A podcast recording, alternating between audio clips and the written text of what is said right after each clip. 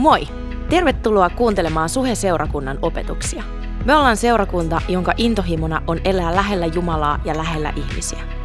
Me toivotaan, että näistä opetuksista voisi olla hyötyä sun elämässä ja arjessa. Muista, että saat aina tervetullut meidän sunnuntai-tilaisuuksiin Kalliossa, Tikkurilassa ja Leppävaarassa. Lisätietoa Suhesta löydät osoitteesta www.suhe.net. Nyt, nauti opetuksesta! Ja sitten rukoillaan yhdessä. Jeesus, kiitos siitä, että sä oot meidän kanssa just nyt. Me vaan jäädään odottaa sitä, mitä sä teet. Kiitos, että me saadaan tänään nähdä sut, me saadaan nähdä sun kasvut, me saadaan, saadaan oppia tuntemaan tänään enemmän ja enemmän siitä, kuka sä oot. Ja mä pyydän, niin mä rukoilen, että me saadaan tänään nähdä, nähdä sut korotettuna tämän seurakunnan kesken. Me saadaan nähdä sun hyvyytes, sun rakkautes, sun armo, sun, sun vaan käsittämätön hyvyys kaiken yläpuolella. Kiitos Jeesus tästä, tästä mahtavasta hetkestä, mahtavasta mahdollisuudesta. Amen. Amen. Voit istua alas. Jes, sano Make. Jes, mä saan istua alas. Hei, tervetuloa munkin puolesta Suhen sunnuntaihin. Tosiaan mun nimi on Jyri Uurtimo. Äh, on yksi tämän seurakunnan työntekijöistä ja jotenkin vaan supersiistiä olla yhdessä. Tosiaan, niin kuin Kirsi sanoi, mulla on etuoikeus tänään pistää tämä armosarja pakettiin. Ja ensi viikolla, kuten Kirsi silleen varovasti vihjas, omia juttuja välillä vaikea mainostaa, mutta mutta, mutta tuota, ensi viikolla tosiaan neljä viikkoa, neljä seuraavaa viikkoa pysytään ihmeiden ja merkkien parissa. Joten sekoitetaan vähän pakkaa ensi viikosta eteenpäin. Tulee ihan huikeat viikot, aivan takuu varmasti. Mutta tänään me puhutaan vielä armosta. Ja mun on pakko tehdä tunnustusta ja että mua vähän ärsyttää tämä armo. Koska, koska niin tämän jutun kanssa käy ihan samalla tavalla kuin, kuin kaikkien oikeastaan tämmöisen kristinuskon niin peruskulmakivijuttujen kanssa, että et, et kun mä oon valmistautunut näihin saarnoihin, niin koko ajan sen näkee sen laajuuden ja tajuu, että et, et, et olisi, mulla olisi seitsemän eri asiaa, mistä mä haluaisin nyt puhua teille. Monesti ihmiset kyselee, että et, no miten te niin saarnaajat, miten te niin keksitte aina uusia juttuja kerrottavaksi. Mutta mä haluan kertoa sulle, että ongelma ei ole uusien juttujen keksiminen. Ongelma on se, että miten rajata, rajata niistä kaikista mahtavista, oikeasti hyvistä mahdollisuuksista se yksi mikä on, on just nyt oikea. Ja, ja tietyllä tavalla tämmöisessä pienessä kamppailussa mä olin, olin tällä viikolla. Mä olin jo viikkoja sitten miettinyt ja, ja olin aika varma siitä, että mistä, mistä mä haluan puhua, puhua tänään.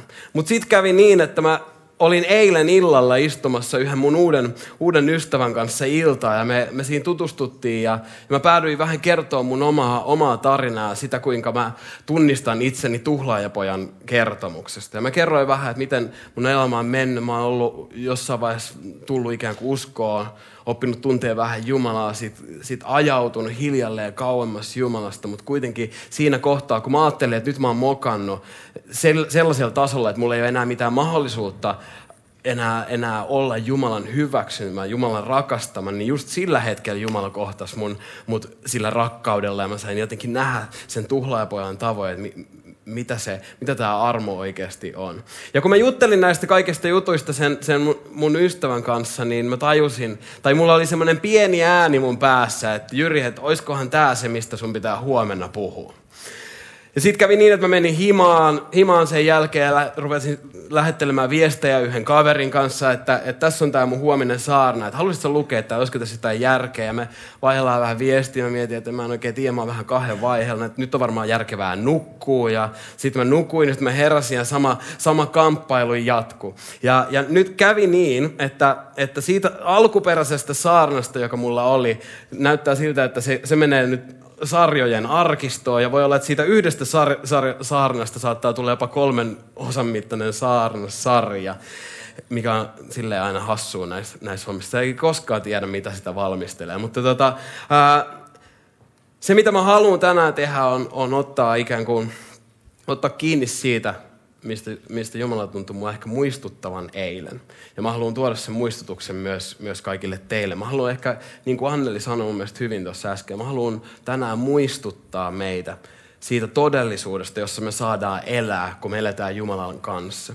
Ja, ja voi olla, että sä et tunne tänään Jumalaa. Mä haluan tänään ikään kuin kutsua sua, näyttää sulle kuvan siitä tulevaisuudesta, joka sua odottaisi, jos sä lähdet seuraamaan Jeesusta. Ja jos on niin, että sä oot ajautunut kauas Jumalasta, niin tänään on se päivä, kun mä haluan kutsua sua tekemään comebackin kotiin. Joten me mennään tuhlaajapoikaan tänään.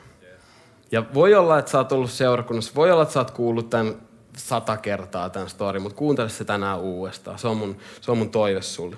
Joten Luukkaan evankelmissa luvussa 15 Jeesus kertoo tämmöistä tarinaa. Jeesus jatkoi. Eräällä miehellä oli kaksi poikaa. Nuorempi heistä sanoi isälleen, isä, anna minulle osuuteni omaisuudestasi.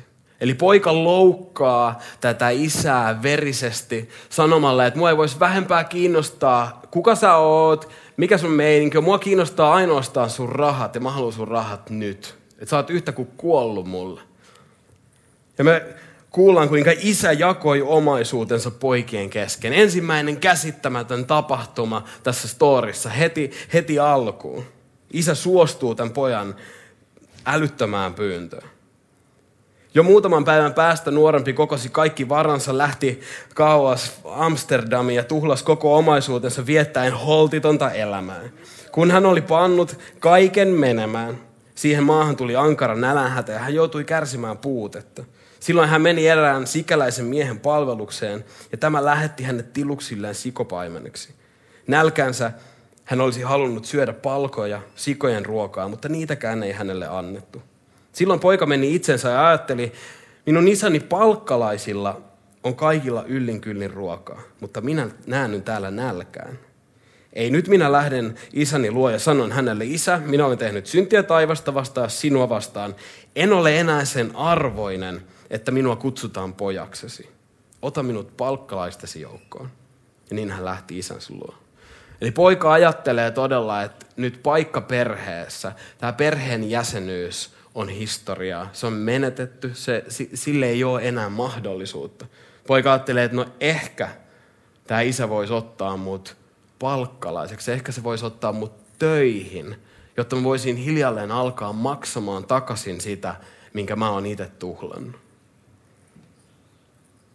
Mutta tarina jatkuu. Kun poika oli vielä kaukana, isä näki hänet ja heltyi. Hän juoksi poikaa vastaan, sulki hänet sylinsä ja suuteli häntä. Poika sanoi hänelle, isä, minä olen tehnyt syntiä taivasta vastaan ja sinua vastaan. En ole enää sen arvoin, että minua kutsutaan pojaksesi. Mutta isä sanoi palvelijalle, isä keskeyttää tämän pojan puheen. Se ei edes pääse sitä sen valmiiksi kirjoittamaan puhetta loppuun, kun isä alkaa puhua sille päälle. Sanoi, että sinä hiljaa. Isä sanoi palvelijalle, hakekaa joutuin parhaat vaatteet, pukekaa hänet niihin, pankaa hänelle sormussorme ja kengät jalkaan. Tuokaa syöttövasikka, teurastakaa se, nyt syödään ja vietetään ilojuhlaa. Minun poikani oli kuollut, mutta heräsi eloon. Hän oli kadoksissa, mutta nyt hän on löytynyt löytynyt. Niin alkoi iloinen juhla. Mä haluan muistuttaa sua myös siitä, että meidän Jumala on iloisten juhlien Jumala. Bileet, hyvät bileet on Jumalan, Jumalan niin kuin sydämen asia. Tämä on yksi raamatun diipeimpiä hetkiä, mitä me nähdään. Me nähdään hullut bileet. Sellainen meidän Jumala on. Jumala ei ole niin, niin kauan jotenkin me ollaan ajateltu, että kaikki semmoinen hengellinen jotain tosi synkkää, mutta mut, mut totuus ei voisi olla paljon erilaisempi. Alkoi iloinen juhla, mutta tarina jatkuu. Vanhempi poika oli pellolla. Tämä on nyt se kunnollinen poika. Se oli töissä siellä pellolla. Se teki hommia isälle. Kun hän sieltä palatessaan lähestyi kotia, hän kuuli laulun, soiton ja tanssin. Minusta on mahtava juttu, että kuinka kovaa täytyy bilettää, että jopa, jopa tanssiminen kuuluu ulos asti. Semmoiset bileet. Hän huusi luokseen yhden palvelijasta ja kysyi, että mitä ihmettä on tekeillä. Palvelija vastasi, veljesi tuli kotiin ja isäsi käski teurastaa syöttövasikan, kun sai hänet terveenä takaisin. Silloin vanhempi veli suuttui, eikä halunnut mennä sisään. Isä tuli ulos ja suostutteli häntä.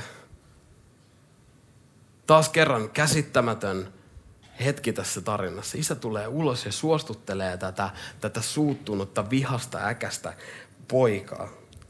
Kiittämätöntä poikaa. Hän tuli ulos ja suostutteli häntä. Haluatko pyhänkin tulla väkisin paikalle? Tää on just tällaista. No joo, ensi viikolla vasta. Ei vaan, läppää! Oi kauhean. Takaisin tarinaan. No nämä iltatilaisuudet just tämmöisiä. Te olette, te olette just tämmöisiä, eli, eli mahtava meininki.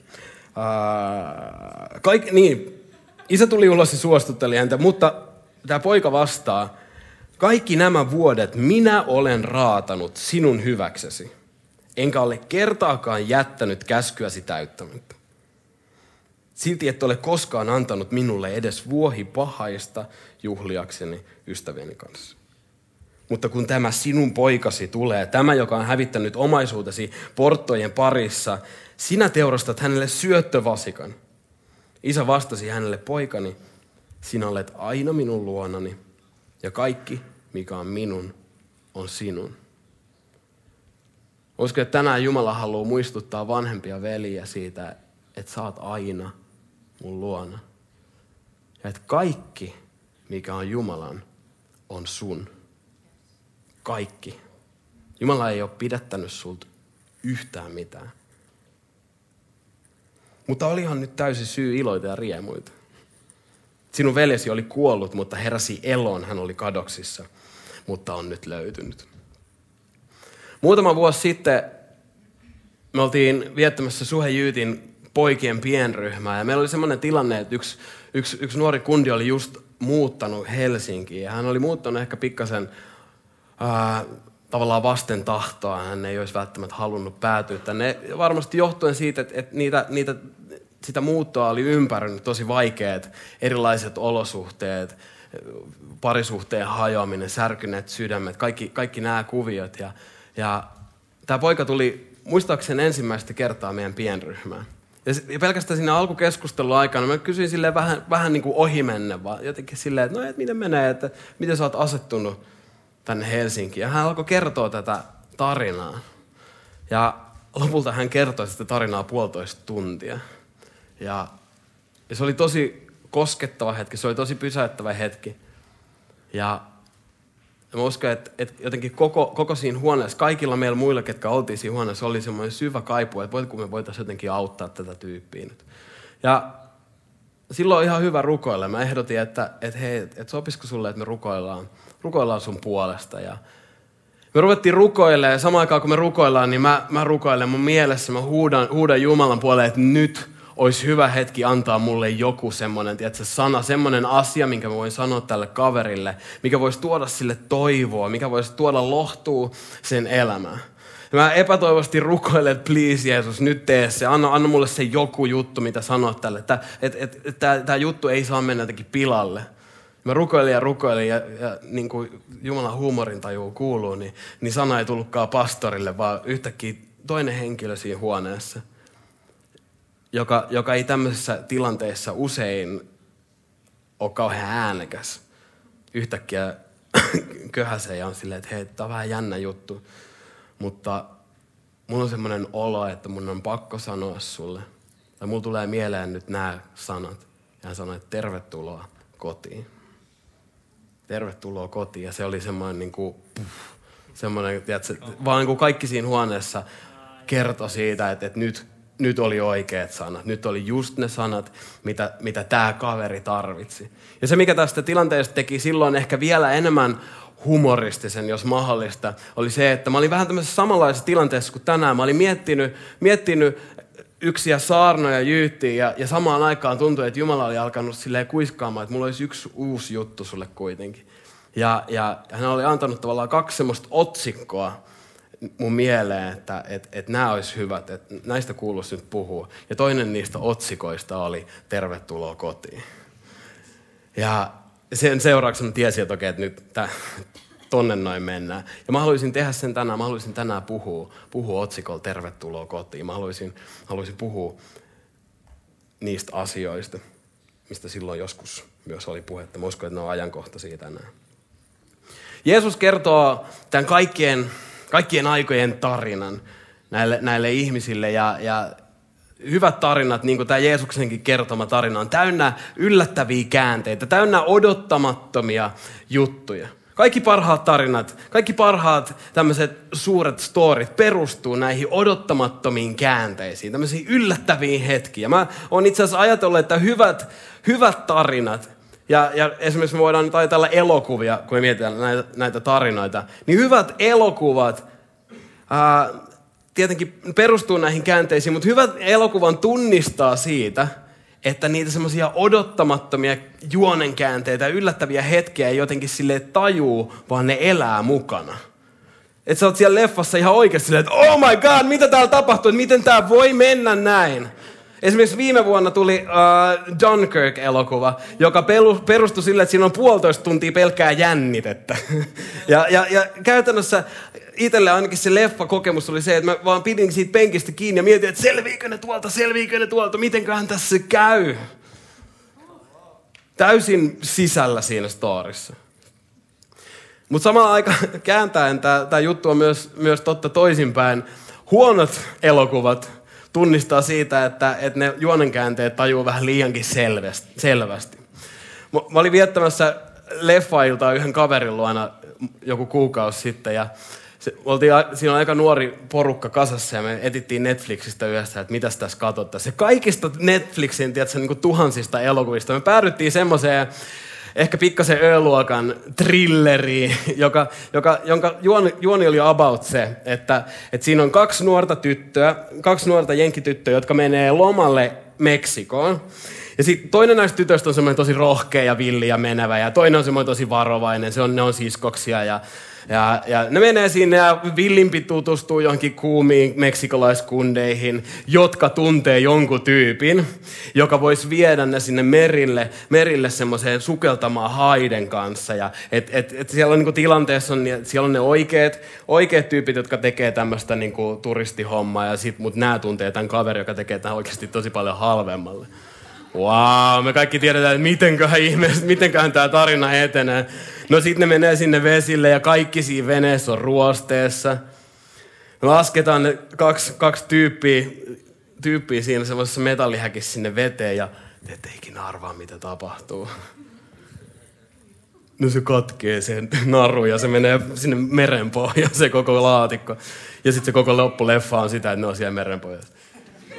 Ja mä en oikeasti, oikeasti muista, että mi, miten se loppuu, että selvisikö ne vai ei.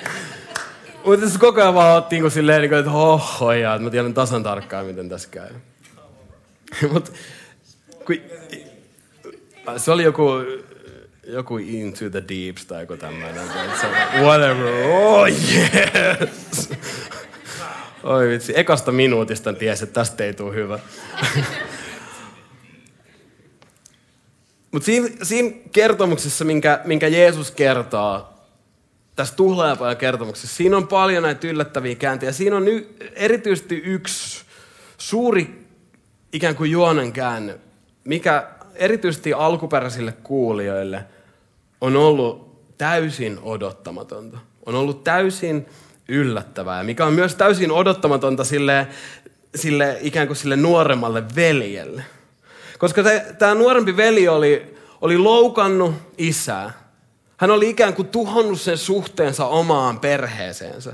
Hän oli lähtenyt omin tahdoin sinne jonnekin ja tuhlannut kaiken. Sen vanhempi veli kertoi, että siellä oli prostituoitua ja siellä on ollut, tietysti, vaan niin kuin, siellä on ollut bileet ja kaikki on mennyt sileeksi. Ja se on ollut se meininki.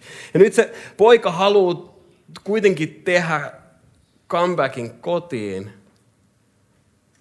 ajatellen, että ehkä mä pääsisin palvelijaksi. Se, mitä tämä poika käy tuossa matkalla läpi, sillä on kaksi päällimmäistä tunnetta läsnä siinä hetkessä.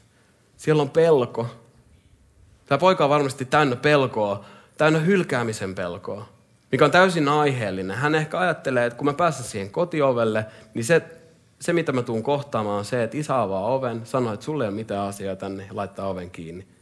End of story. Ja se olisi ollut aika odotettava loppu tälle tarinalle. No ehkä tällä pojalla on kuitenkin myös pieni toivo siitä, että ehkä jos oikein hyvin käy, niin isä on sen verran ystävällinen, että hän ottaa mut palvelijaksi. että hän ottaa mut töihin. Mutta sitten se, mitä tämä isä tekee, on täysin odottamatonta, täysin niin kuin, käsittämätöntä. Isä juoksee tätä poikaa vastaan, sulkee hänet sylinsä, suutelee häntä, mikä kertoo vaan niin kuin täydellisestä rakkaudesta. Isä on parempi kuin tämän pojan pelot.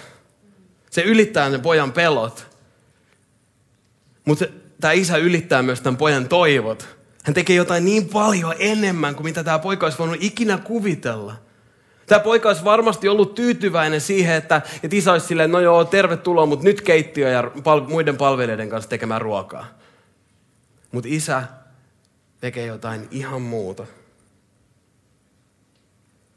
Isä sanoi palvelijoilleen, hakekaa joutuin parhaat vaatteet, pukekaa hänet niihin, pankaa hänelle sormussormeen ja kengät jalkaan. Äkki vaatteet päälle, kengät jalkaan, sormussormeen. Ja nyt, nyt nämä vaatekappaleet ei ole vaan silleen, että iskää kiinnostaa se, että poika näyttää hyvältä. Tai jotenkin, että se olisi tämmöisistä ulkoista asioista kyse, vaan kaikki nämä kolme eri vaatekappaletta merkitsee, niillä on oma merkitys. Esimerkiksi nämä kengät on, on täynnä merkitystä, koska, koska tohon aikaan orjilla ei ollut kenkiä. Näillä palvelijoilla ei ollut kenkiä, ainoastaan perheen jäsenillä oli kengät. Ja pelkästään ne kengät on, on niin kova juttu, että näistä on tehty aikanaan nekrospirituaaleja. Että, että jengi on oikeasti laulannut, että sulla on kengät ja mulla on kengät ja kaikilla Jumalan lapsilla on kengät. Ja sitten otetaan se ensi viikolla lauletaan. Lauletaan, että meillä on kengät! Tämä poika sanoo, että, että, että mä en oo sen arvonen, että mua kutsutaan sun pojaksi. Ja isä sanoo, että tuokaa tälle pojalle kengät välittömästi jalkaan. Ja samalla kun tuotte ne kengät, tuokaa myös parhaat vaatteet. Toinen tapa kääntää se, se mitä tämä isä sanoo, on, on se, että isä sanoo, että tuokaa ne ensimmäiset vaatteet. Eli toisin sanoen isä pyytää, että tuokaa, tuokaa ne vaatteet, mitkä tällä pojalla oli ennen kuin hän lähti pois. Isä viestittää tälle pojalle näiden vaatteiden kautta, että, että sä oot mulle täysin saman arvoinen nyt kuin silloin, kun sä lähit. Ja ennen kuin sä lähit. Ja sitten vielä se sormus joka on mun mielestä kaikkein käsittämättömin tässä, koska, koska se ei ole mikä tahansa makea sormus, vaan se on sinettisormus, joka, joka kuvasti ikään kuin oikeuksia tämän perheen talouteen, tämän perheen varallisuuteen. Eli se, mitä isä tekee, on sama kuin nykypäivänä, että, että, että isä antaa tälle pojalle välittömästi perheen luottokortti, jossa on rajaton käyttökate. Tiedätkö, että tee ihan mitä huvittaa. Tuossa sulle ja viimeistään tässä kohtaa mä se, että mitä ihmettä täällä tapahtuu. Ikään kuin on silleen, että, että nyt joku raja tähän juttuun. Että tämähän on niin kuin täysin holtitonta tämä, mitä tämä isä tekee. Isä sanoo tämän sormuksen kautta tälle pojalle. Pojalle, joka on just tuhlannut kolmas osan tämän perheen varallisuudesta. Hän sanoo tälle pojalle, että mä luotan suhun. Mä luotan suhun. Kaikki nämä kolme asiaa, mitä tämä poika sanoo, viestittää yhtä ja samaa asiaa, joka on, että tervetuloa kotiin. Tervetuloa kotiin. Nämä kaikki kuvaa täydellistä perheenjäsenyyttä. Täydellistä perheenjäsenyyttä. Ja tämä on se, millainen Jumala meillä on. Joka on holtiton. Joka tekee hol, niin kuin, vaan niin kuin, täysin ylimääräisiä hyviä asioita meille, vaan koska, koska hän rakastaa meitä niin paljon. Tiedätkö, nämä vaatteet, nämä kengät, tämä sormus, se syöttövasikka, ne bileet, mitään näistä ei olisi tarvittu. Mitkään näistä asioista ei ollut tarpeellisia. Mutta isä teki ne silti. Vaan ikään kuin osoittaakseen ja, ja vahvistaakseen, että tämä poika todella tietäisi, että hän on rakastettu. Ja sama Jumala haluaa, haluaa tehdä sulle. Koska tämä tarina, tämä kertomus on itse asiassa kertomus meistä. Se on kertomus meistä ja kertomus Jumalasta. Jokainen meistä on nimittäin tämä tuhlaaja poika. Raamatun mukaan jokainen meistä on kulkenut omille teilleen ja sitä kautta erossa Jumalasta. Mutta samaan aikaan Raamattu kertoo, kuinka, kuinka Jumala ei vaan jättänyt meitä oma onnemme nojaan, vaan hän ratkaisi asiaa lähettämällä oman poikansa meidän perään. Ikään kuin isä olisi lähettänyt sen vanhemman veljen, että et me ja tee mitä tahansa vaaditaan, että me saadaan se poika kotiin. Tämä on se, mitä isä, meidän taivaallinen isä teki meille, lähettämällä Jeesuksen. Ja nyt, kun sä laitat sun luottamuksen Jeesukseen, sä annat sun, sun synnit hänelle, tunnustat hänen edessä, että, että mä oon mokannut, niin, ja vastaanotat sen armon, niin tämä on, tää on paljon tärkeämpi jopa tässä. Koska me, mä uskon, että suurin osa meistä tietää, että me, me ollaan rikkinäisiä, me rikotaan Jumalaa kohtaan, me rikotaan muita ihmisiä kohtaan, mutta se ei ole se pointti. Pointti on se, että, että otat sä vastaan sen anteeksi jota sulle tarjotaan ilmaiseksi, ilman, ilman mitään sun tekoja. Ja kun sä otat tämän armon vastaan, niin susta tapahtuu jotain. Susta tulee Jumalan perheen jäsen. Susta tulee Jumalan lapsi. Johannes kirjoittaa ekassa Johanneksen kirjeen kolmannen luvun alussa, että katsokaa, kuinka suurta rakkautta isä on meille osoittanut. Me olemme saaneet Jumalan lapsen nimen ja hänen lapsiaan me myös olemme. Katsokaa, kuinka suurta rakkautta Jumala on osoittanut. Kun me ollaan saatu Jumalan lapsen nimi. Se, se raamatus aina, jos jollain joku nimi, niin se tarkoittaa sitä, millainen se on. Se kuvaa sitä, sitä olemusta. Eli jos sua kutsutaan Jumala, jos sun nimi on Jumalan lapsi, niin se tarkoittaa sitä, että sä oot Jumalan lapsi. Ja tää on, mä ymmärrän, kun Johannes kirjoittaa, että katsokaa kuinka suurta tämä rakkaus on. Tämä on, tää on jotenkin, tämä on enemmän kuin tarvittais. Tämä on niin paljon enemmän kuin mitä, mitä me tarvitaan. On, on, on siisti tietää, että joo, Jumala rakastaa meitä, mutta mut, mut on käsittämätöntä ajatella, kuinka paljon hän rakastaa meitä. Kuinka hän... Meillä olisi riittänyt se, että Jumala olisi voinut vaan jotenkin hyvyydessään tehdä jonkun pelastussuunnitelman, missä meidät pelastetaan helvetistä ja siitä jotenkin tuomiosta. Tai, tai että, että meillä olisi aikaa jo mahdollisuus turvautua johonkin hyvää Jumalaa, joka myötätuntoisesti aina silloin tällä auttaa meitä. Ja se olisi ollut ihan riittävää meille, ottaen huomioon sen meidän tilan ja ne, meidän, meidän rikkomukset myös. Mutta Jumala vaan niin kuin ylittää kaikki odotukset. Ja hän kutsuu tuhlaajapojat, tuhlaajatytöt perheenjäseniksi. Antaa heille täydellisen aseman oman perheensä jäseninä. Jumalan lapsina. Ja tämä on jotain käsittämätöntä. Mutta jotain niin, niin mahtavaa, jotain niin kaunista. Et meillä ei ole Jumala, joka jotenkin seuraa etäältä, vaan meillä on Jumala, joka on kädet auki ja sanoo jokaiselle tänään, että tervetuloa kotiin. Tervetuloa kotiin. Ja kun sä elät tässä kodissa, kun sä oot Jumalan lapsi, niin se tarkoittaa sulle muutamia asioita. Se tarkoittaa sulle ensinnäkin rakkautta. Koska kotona sun ei tarvi yrittää ansaita rakkautta ja hyväksyntää. Ei Jumalan, ei, ei, ei, tämän isän kotona. Tämä nuorempi veli etsii rakkautta tämän kodin ulkopuolelta. Ja niin usein mekin, me ollaan siinä mielessä niin kuin tämä nuormi veli. Me ajatellaan, että, että, että jotain paljon parempaa jossain muualla. Me etsitään rakkautta jostain muualta kuin Jumalan luota. Mutta yksi, yksi saarnaaja sanoi, että me ollaan, me ollaan hulluja, jos me etsitään rakkautta, mutta juostaan poispäin Jumalasta. Koska Jumala on rakkaus. Joten meidän ei tarvi etsiä rakkautta kodin ulkopuolelta, mutta meidän ei tarvi myöskään niin kuin se vanhempi veli yrittää ansaita rakkautta suorituksilla. Vaan kun me eletään tämän isän kodissa, niin me ollaan jatkuvasti tämän rakkauden ympäröimiä. Me, Jumalalla on meille hyviä asioita, hän on ollut meille rakkautta, hän on ollut meille anteeksi antoa niin paljon kuin se ikinä tarvit. Hänellä on, hänellä on vaan, vaan niin parhaita juttuja sulle.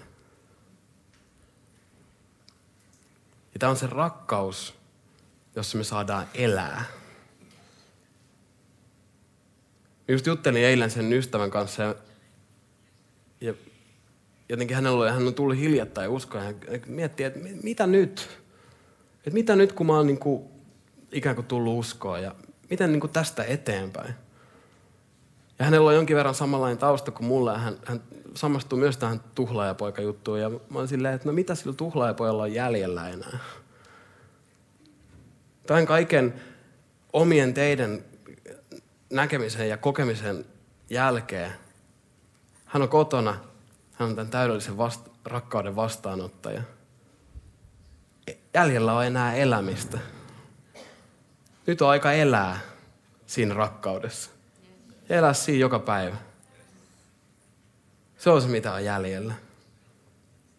Sen lisäksi, että, että tämä koti tarkoittaa sulle rakkautta, se tarkoittaa, se tarkoittaa myös vapautta. Oikeastaan voitaisiin ottaa ehkä bändi tässä kohtaa lavalle. Nimittäin Jumala tahtoo sulle vapautta. Galattalaiskirjassa Paavali kirjoittaa, että, että tarkoitan tätä. Niin kauan kuin perillinen on alaikäinen, hän ei mitenkään eroa orjasta, vaikka onkin kaiken omistaja. Hän on huoltajien ja holhojien alainen isänsä asettamaa määrää aikaan asti. Samoin on meidän laitamme. Niin kauan kuin olimme alaikäisiä, olimme maailman alkuvoimien orjia.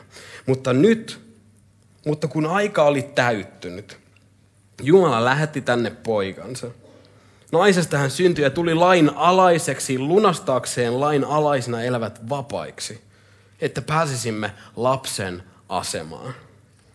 Ja koska tekin olette Jumalan lapsia, hän on lähettänyt meidän kaikkien sydämiin poikansa hengen, joka huutaa Abba, isä.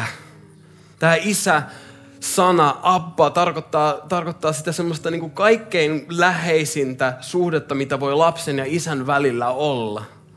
Sillä tavalla pyhähenki huutaa sun sisään. Sillä tavalla Jumala haluaa olla läheisessä suhteessa sun kanssa. Sinä et siis enää ole orja, vaan lapsi. Jos kerran olet lapsi, olet myös perillinen Jumalan tahdosta. Uskovana sun perintö on Jumala itse. Se on se, mitä sä saat. Jumalan itsensä. Mutta sä et ole orja, vaan sä oot Jumalan lapsi. Jumala haluaa, että sä oot vapaa. Tämä nuorempi veli etsii vapautta ja ajattelee, että vapaus on sitä, että mä saan tehdä ihan mitä mua huvittaa. Ja niin usein me, me eletään tässä mielessä tämän nuoremman veljen kaltaista. Me ajatellaan, että vapaus on se, että ei ole mitään sääntöjä, että ei ole mitään rajoja.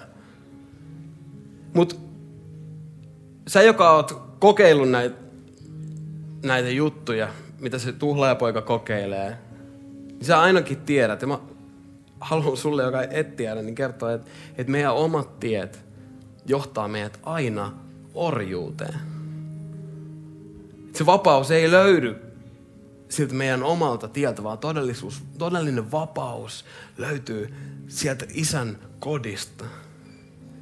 Ja Jumala ei halua rajoittaa sua.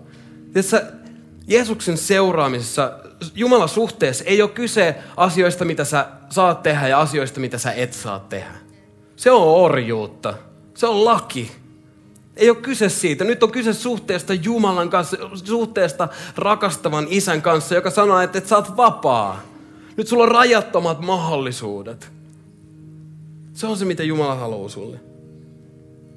Siinä kotona. Mutta tämä vanhempi veli on ehkä vielä surullisempi tapaus, koska se on siellä kotona, mutta se on tehnyt itsestään orjan. Tämä vanhempi veli on oman suori, suorittamisensa orja, ansaitsemisensa orja. Tämän vanhemman veljen mielen täyttää jatkuvasti pelko siitä, että milloin mä tiedän, että mä oon tehnyt tarpeeksi miellyttääkseni tätä isää. Milloin mä oon tehnyt tarpeeksi, että isä on tyytyväinen. Mä tiedän, että, että niin iso osa meistä elää vieläkin niin. Jumalan lapsina me eletään, että onkohan mä tehnyt tarpeeksi, jotta Jumala on tyytyväinen. Mutta olit sä sitten se nuorempi veli, olit sä tämä vanhempi veli, tänään Jumala haluaa vapauttaa sut. Jeesus tuli maan päälle ja sanoi, että se, joka, jonka poika vapauttaa, se on todella vapaa. Jumala haluaa, että sä oot todella vapaa. Ja jos sä haluat olla todella vapaa, niin silloin Jeesus on sun osoite etsiä sitä vapautta. Ja nyt, jos tämä rakkaus ja tämä vapaus ei olisi vielä tarpeeksi. Mun mielestä nämä on aika hyviä asioita, eikö vaan? Ihan, ihan sille ok koti. Mm, no joo. Mutta jos näin, ihan kuin näin olisi vielä tarpeeksi, niin on vielä ainakin yksi asia, mitä, mitä tämän, täällä kotona asuminen tarkoittaa sulle. Mitä Jumalan lapsena oleminen tarkoittaa sulle. Ja mä, luulen, että että on meille kaikkein vaikein kuulla ja vastaanottaa, koska se tuntuu ainakin muista vähän pöyristyttävältä. Ja just sen takia mä haluan, että sä kuuntelet tosi tarkkaan. Koska Jumalan lapseus tarkoittaa kunnioitusta. Sua kohtaan. Se tarkoittaa sitä, että Jumala ei vaan hyväksy sua. Jumala ei vaan vastaanota sua, vaan hyväksymisen ja vastaanottamisen lisäksi Jumala kunnioittaa sua. Kaikki valtias Jumala kunnioittaa sua. Koska sä oot hänen lapsi, totta kai hän kunnioittaa sua.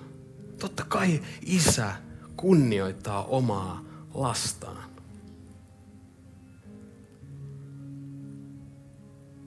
Eikä se isä laske jotenkin laskes niitä suorituksia tai epäonnistumisia. Ei, ei, ei, ei, ei.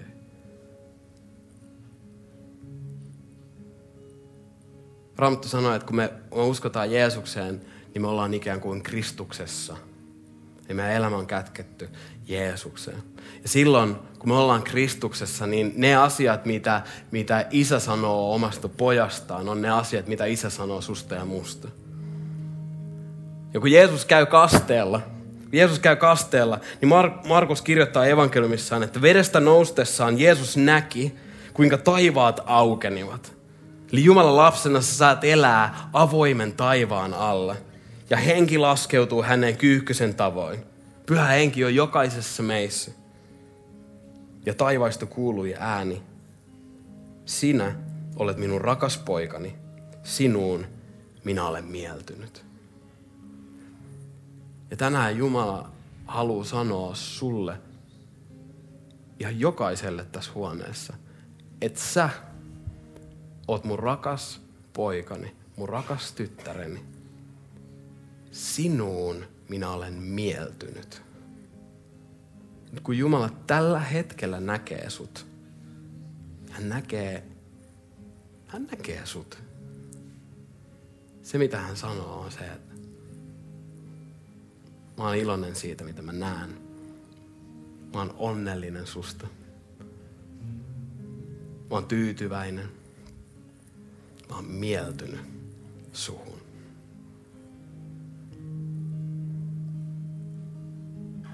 Kuinka, kuinka hyvä tällaisessa kodissa on asua?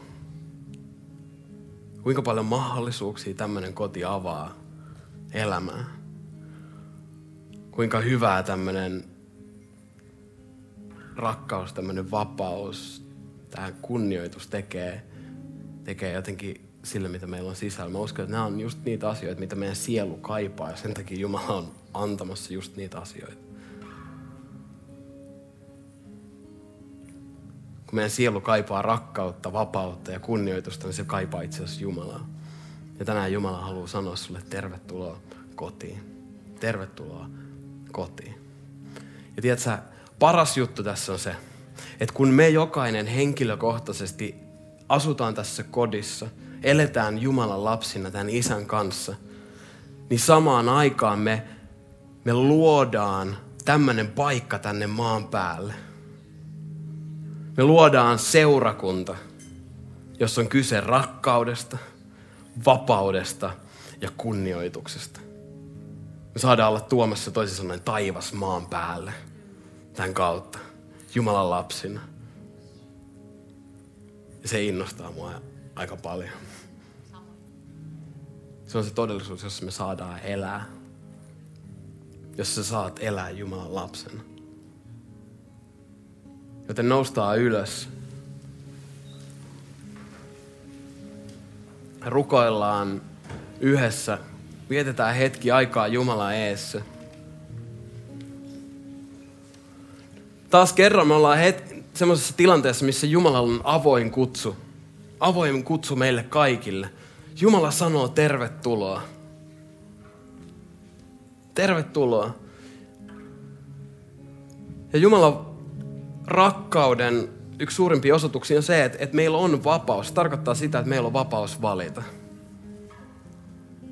Se oli rakkautta tältä isältä, että hän antoi sen pojan mennä, koska hän tahtoi. Jumala toimii just näin. Mutta tänään Jumalan kutsu sun elämälle on se, että tervetuloa kotiin. Että jos sä haluut, niin sulla on ovi auki kotiin, jossa on odottamassa pelkkää rakkautta, pelkkää vapautta ja kunnioitusta. Rajattomia mahdollisuuksia.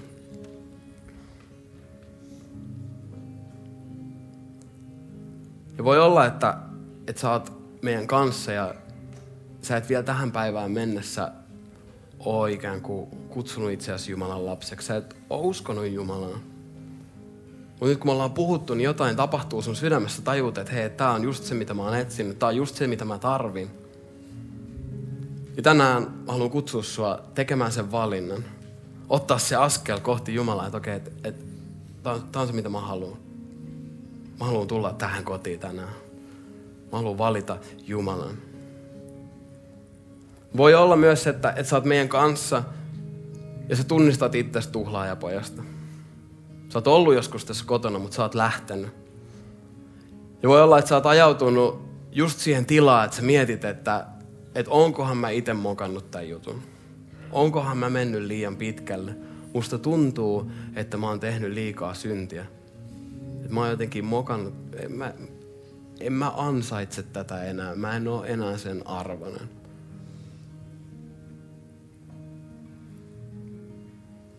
Ja sulle on olemassa Jumalan kutsu, tervetuloa kotiin. Ovi on auki. Jeesus täydellisesti teki sen tien isän luo. Siinä ei ole yhden yhtä kivenmurikkaa enää tiellä. Raamattu sanoo, että, että, että, että niin kaukana kuin itä on lännestä, niin kauas hän on siirtänyt meidän syntimme. Myös luin yksi päivä, kun joku kirjoitti, että, että, että silloin kun vihollinen tulee muistuttamaan sua sun synneistä ja sun, sun häpeästä, niin sano sille viholliselle, että menee mittaamaan, kuinka paljon on matkaa idästä länteen ja sano, sano että tuu sit takaisin. Joten tänään, jos sä tiedät, että sä haluisit tulla kotiin, mutta sä et ole ihan varma, onko sulla siihen enää oikeutta, niin mä sanon, että tuu, tuu, tuu. Jumalalla on pelkästään rakkautta sulle. Jumalalla ei ole yhtään tuomiota sua kohtaan. Pelkästään rakkautta, pelkästään vapautta, pelkästään kunnioitusta sua kohtaan. Ja sit vielä, sit vielä meitä on monta vanhempaa veljeä tässä huoneessa. Sä asut siellä kodissa, sä oot käynyt tässä seurakunnassa ties kuin pitkään, mutta sun sydän on muuttunut. Sinne rakkauden ja armollisuuden tilalle onkin tullut armottomuutta ja, ja tuomioa ja, ja kiukkusuutta. Ja mä uskon, että vaatii kaikkein eniten rohkeutta vanhemmalle veljelle kävellä takas sisään.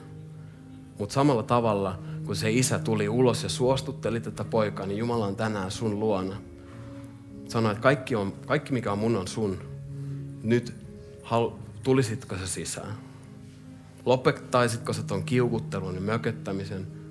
Tulisit juhlimaan mun kanssa. Ja nyt olit sä kuka tahansa näistä kolmesta henkilöstä. Jos sä tiedät, että tänään on se päivä, kun mä tuun kotiin, kun mun täytyy tehdä tää juttu. Tämä on se, mitä mun, mun, mun sisin huutaa, että tämä on se, mitä mä tarvin, tämä on se, mitä mä etsin. Mä pyydän, että me kaikki suljetaan meidän silmät.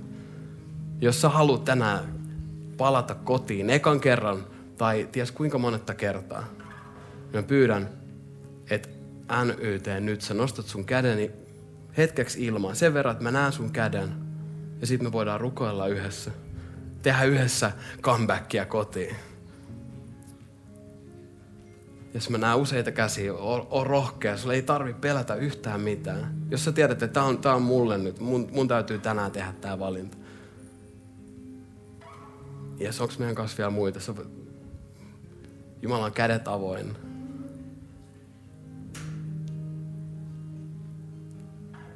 Te voitte laskea teidän kädet. Tämä on, tämä on, tämä on niin mahtava hetki. Nyt mä pyydän, että me, me rukoillaan yhdessä. Ja tässä rukouksessa me saadaan tunnustaa meidän synti. Mutta mä uskon, että Jumala alkaa puhua meidän synnin tunnustuksen päälle ja sanoa, että hei mä rakastan sua. Mä rakastan sua. Tervetuloa kotiin. Rukoillaan, rukoillaan yhdessä. Rakas Jeesus, mä oon tehnyt syntiä sua vastaan. Mä oon tää tuhlaaja poika.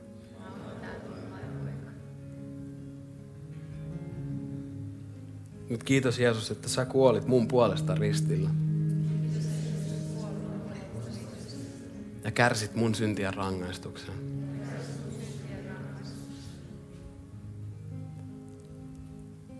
Tänään mä tuun kotiin. Ja siellä mä haluan elää. Kiitos Jeesus, että sä teit tämän mahdolliseksi.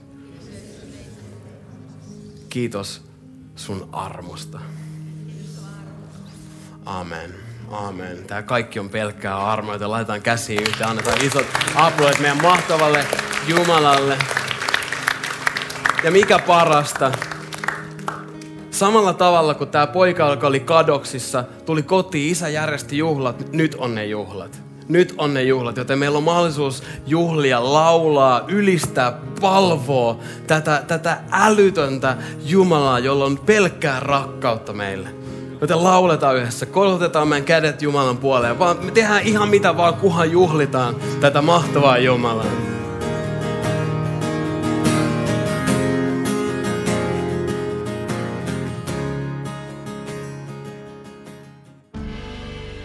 Kiitos, että kuuntelit.